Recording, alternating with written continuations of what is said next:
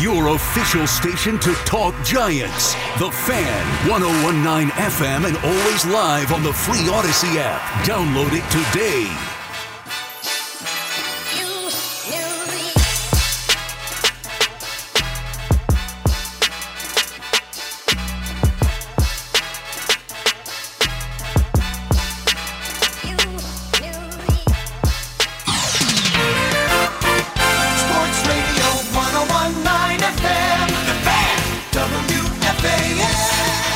That time, folks. Keith McPherson on the fan. This is my last show of the year. Let's have some fun. Let's turn it up. It's a football Friday, a freestyle Friday. Whatever you guys want to do, we're going to talk about sports. It's only till 10, so this isn't a KM to AM. You got me from right now till 10 o'clock, taking your calls. Obviously, talking about the Jets heading out west to face the Seahawks. Season on the line. Mike White, the last hope. The New York football Giants. What a party it will be at Giant Stadium, MetLife Stadium. Turn up. The Giants are on their way back to the playoffs in the first year of the Joe Schoen, Brian Daboll era, and the fans will be there to see it. The college football playoff is tomorrow. We should talk about it. I know you guys don't care that much. There's a few birthdays today. Happy birthday, LeBron James. The king is 38 today, which is crazy for me because I remember LeBron was a senior when I was a freshman. Dating myself here. Sandy Koufax, his birthday's today. Tiger Woods' birthday's today. 40 years apart, 87 and 47. Carson Wentz, his birthday's today. That's why they're giving him the start Sunday. Igor Shesterkin, happy birthday. Happy birthday. There's a lot of uh, famous birthdays and uh, famous athletes that were born today, December 30th. Happy New Year. I won't see you tomorrow. You won't hear from me tomorrow. I'll be somewhere getting it in. And if you plan on getting it in, getting drunk, having a good time, be safe out there. I mean, driving in today, it wasn't safe. Uh, the traffic surrounding the tunnel. I'm from Jersey, obviously, so I'm coming in through the Holland Tunnel. Within three minutes of leaving my house, no, no, no, got to park. Had to go park at uh, Target and jump on the train.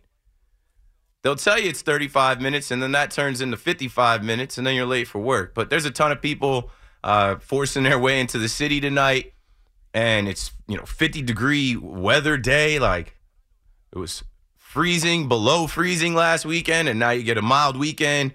So we're blessed, man, and we're ending another year. So tonight I'd like to reflect some on some things that happened this year good, bad, uh, miraculous, disappointing. Call me up 877 337 6666 and we'll talk about it. But I know what you guys want to talk about. I listened all day. I understand. It's about Mike White. It's about the Jets. It's about Daniel Jones. It's about the Giants. But what else can we add? What hasn't been said? Call me up with your hot takes. Call me up with a uh, you know topic that we haven't hit on. Bring up a player on the Giants or the Jets that we're not talking about. Who's going to be an un- unsung hero or who's going to be the hero? I feel like we spend so much time on the quarterback position. We spend so much time on the head coaches. Let's find another way to talk about these teams as we're heading into a big weekend for New York football. And I mentioned the college football playoff. I mean, a year ago, Giants fans, before we get to the college football talk, a year ago, I saw someone put this on Twitter. A year ago, where the Giants were. Shout out to Doug Rush. He said a year ago, the Giants were running second and third down QB sneaks, and everyone wondered if Joe Judge really was meant to lead the Giants long term. What a difference a year makes to a franchise. Jake Fromm was taking those snaps. Yikes. And I remember that was, you know, very early for me. I was about a month into my time on the fan, and I was calling out Joe Judge like a lot of other people were. This guy doesn't have it. This guy's not it. They got to go a different direction. No point in giving him another year. And I feel like the Mara family, they had a big year this year. Why? Because they listened to their fan base, because their fans demanded that they go get football guys. And they did. They found a GM and a head coach that are football guys, and it completely changed the fortune of their franchise. They're going back to the playoffs with a win against the Colts. The Colts should not beat the Giants. If you're a Giants fan, head into the game, call me up. I want to hear about the plan for the tailgate. I want to hear, you know, what you guys got planned because this is a big one Sunday. And for the Jets fans, I know there's a ton of talk around Derek Carr and Aaron Rodgers and Lamar Jackson and Jimmy G, but the season's not over yet. So let's try and focus on Mike White and what he needs to do and what this team needs to do, what this defense needs to do. I feel like not enough people are speaking on this Jets defense going backward in the last few weeks that they've lost these games. What do they need to do against a motivated Geno Smith and Pete Carroll in a revenge game for those two, hosting their former team? It's not going to be easy for the Jets to go out west this late in the season and beat the 12th man, but they can do it. They have to do it if they plan on staying alive. And, you know, I mentioned Jake Fromm, former Georgia quarterback. And here comes Georgia with the 25 year old quarterback in Stetson Bennett trying to go back to back, trying to win the national championship back to back years. That hasn't happened in a decade since Alabama did it. And I love college football. I mean, I grew up watching college football played in college, and it's just a great like I just I love it. I mean, I I think it's getting a little weird, which I'm glad I'm out of it, but not really. It's getting a little weird with the transfer portal and the NIL deals. I transferred, had to sit out a year. There was not even any kind of deal for uh, players to get. There was no NIL deals. You get like Pell Grant, your scholarship, and you get like your meal plan. You get food. So now I mean, I love that college football, these kids are like some of these kids at the highest levels that you're going to see this weekend, they deserve to get paid and they deserve to be able to leave and go to another school. And here we are now looking at a college football playoff where you get Georgia versus Ohio State. Ohio State has been in the college football playoff a ton. You'll get to see CJ Stroud this weekend. You'll get to see Marvin Harrison Jr. You'll get to see future NFL guys on both sides. That's you know, what I tell people that only watch the NFL and they're not that into college, I'm like, well, here's the next wave of kids. Here's the next wave of guys. The guys that you're seeing in the NFL right now, they were in the college football playoff. You know, uh, Justin Fields, Trevor Lawrence, not Zach Wilson. but you understand what I'm saying with these elite college football programs. It's pretty much the same programs in every year. But now this year, Michigan is in there and they'll be facing off against TCU, who's I think is this is their first time making it that far. And uh, you know, depending on who you ask, I don't know if they even should be in it, but let's see what they've got against Michigan. I- I'm taking Michigan to win in advance and then face Georgia, and I hope that Michigan can knock Georgia off because I don't want to see another team go back to back. I remember when Al- Alabama won back to back in 2012 and 2011, and I was a little bit younger. I was just coming out of college, and I remember thinking why do all of these top players go to Alabama? Why are they all drawn to Alabama? When is there going to be a time where these kids squat up in other schools to knock off Alabama? And that literally started happening. Happening the next year, Florida State won, Ohio State won, and then it went Clemson, Alabama, Clemson, Alabama. We saw LSU with Joe Burrow and Ja'Marr Chase and Justin Jefferson and Clyde Edwards-Helaire and a bunch of other NFL players, top draft picks, go win it. And then Alabama wins it in 2020, and then Georgia last year. I'm hoping that Michigan can finally do it. Harbaugh can finally be a champion at Michigan after all the years of people talking about him leaving for the NFL, him not getting the job done. I'd love to see Michigan win the national championship. So call me up if you're interested in talking college football. We had a caller last night, call from Atlanta and he's like, you know, I, I, tuned into WFAN because the uh, sports talk radio stations down here are off for the week. And how come no one's talking about the college football playoff? And I was like, I'd love to. What do you want to talk about? And then I started to think a little more into it before we got deep in the conversation. And I said this I'm like, well, in this area, right, the greater New York City area, who who who's our favorite? Like who would we be rooting for? What team from this era. Like when you look at the four teams, they're they're from the heartland of America, right? You got Michigan, Ohio, Texas, Georgia, and in those states, they care about their schools. They care about their college football. Like in Ohio, they care about Ohio State like it's a professional team. Same thing goes for Michigan and the Wolverines. In Georgia, they're not worried about who the Falcons are playing this week. they're worried about UGA and the Bulldogs. And then TCU, Texas, I mean, they care about football from high school football Friday nights, uh, Friday night lights. Of course, they care about TCU potentially getting it done. Texas isn't the same anymore. So it's just not as big of a story here in New York City, but it's it's it's national, and um, I feel like we've done a, a, ton of conversation around the Jets, the Giants all week.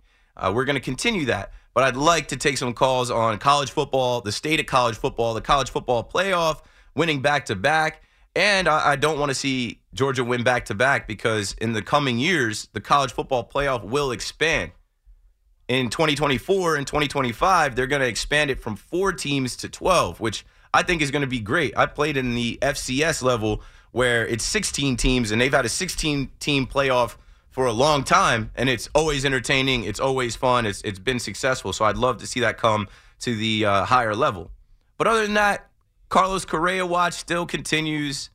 I mean, I think I told you guys all week while I was on that this is the week in between holidays. Don't expect things to get done. If you're in the corporate world, you know some people are completely checked out, completely off the grid. If you've got something that needs to be signed off on, or you need to uh, get someone's consent on something, or like it's got to wait. So for the Carlos Correa stuff, I think we got to wait until next week.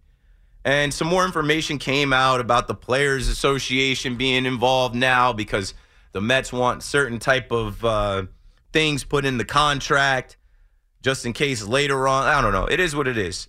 It's just a waiting game. But I think Mets fans can, uh, you know, rest assured that the Mets get it done and that Carlos Correa does want to be a Met. And now it's just a waiting game.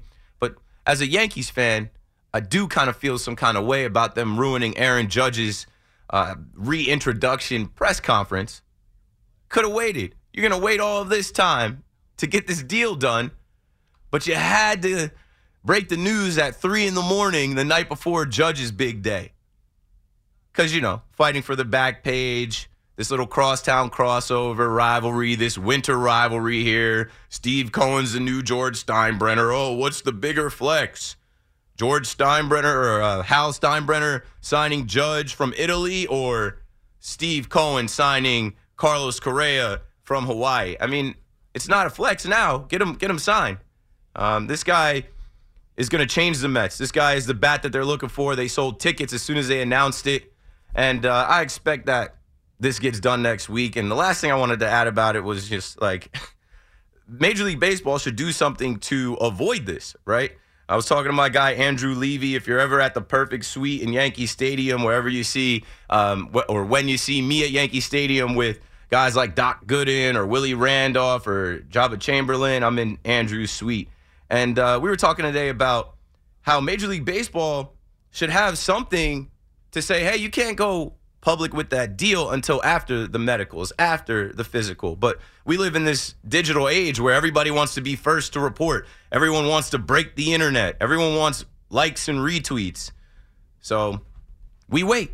We wait. But uh, that's pretty much what's on the docket. That's pretty much all I've got to talk about tonight. I know Yankees fans want to know are, are they really going to go with Estevan Florial in left field? I don't think so. That's also a waiting game. Wait on it. Wait on it. Opening day is in three months from right now. We've got plenty of time. Taking your calls till 10 o'clock at 877 337 6666. Let's have some fun. It's a Friday night, a football Friday. Keith McPherson on the fan. Call me up and I'll be right back. And I'm Keith McPherson, your nighttime host here at WFAN. Just going to talk for like, I don't know, a minute or two until we get to the top of the hour break update.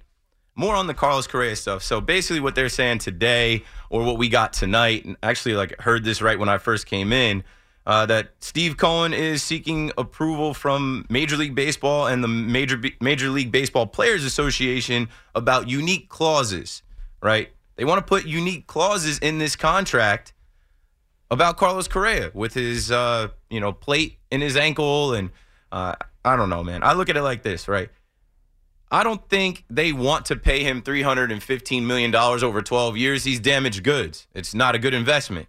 Over time, he's going to deteriorate. Over time, he may be on the IL a bunch. He might not be healthy. He might not be able to play that third base role that they're uh, slotting him in. But, you know, if this was to go south, and I don't think it will, it would be an interesting mess for the Mets, for Major League Baseball to clean up. Talking to my buddy Andrew, he he wrote it out like this. He said a baseball deal must not be announced until it's actually a deal after the physical. The way it is today, so much can happen that's caused by this misleading information provided by the league.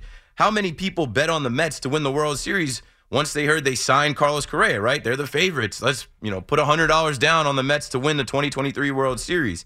Uh, he says also bad advertising in a world of big time gambling partnered with professional sports. Like, there's definitely a bunch of people that bought tickets as well, right? I think we had a caller call in uh, one of the nights I was on and say, how the Mets, you know, had a big bump in ticket sales the night that Carlos Correa was announced. He's gonna be a Met. He's gonna be a Met. But if this thing went south or this thing went the other way, it could be a big mess. So I don't understand why they don't just take out the social media part of it, take out the Jon Heyman of it, right? The John Heymans of the world from it, like Aaron Judge. You know, everybody wants to be first. Everyone wants to break the news. We get that. But let's get it. De- let's get a deal done and get it right before we're all talking about it and speculating. I just kind of think it's uh, a little backwards. We rather hit the internet first with the news instead of making sure the back end is tied up. And I think they did a good job this week of you know kind of keeping everything quiet. So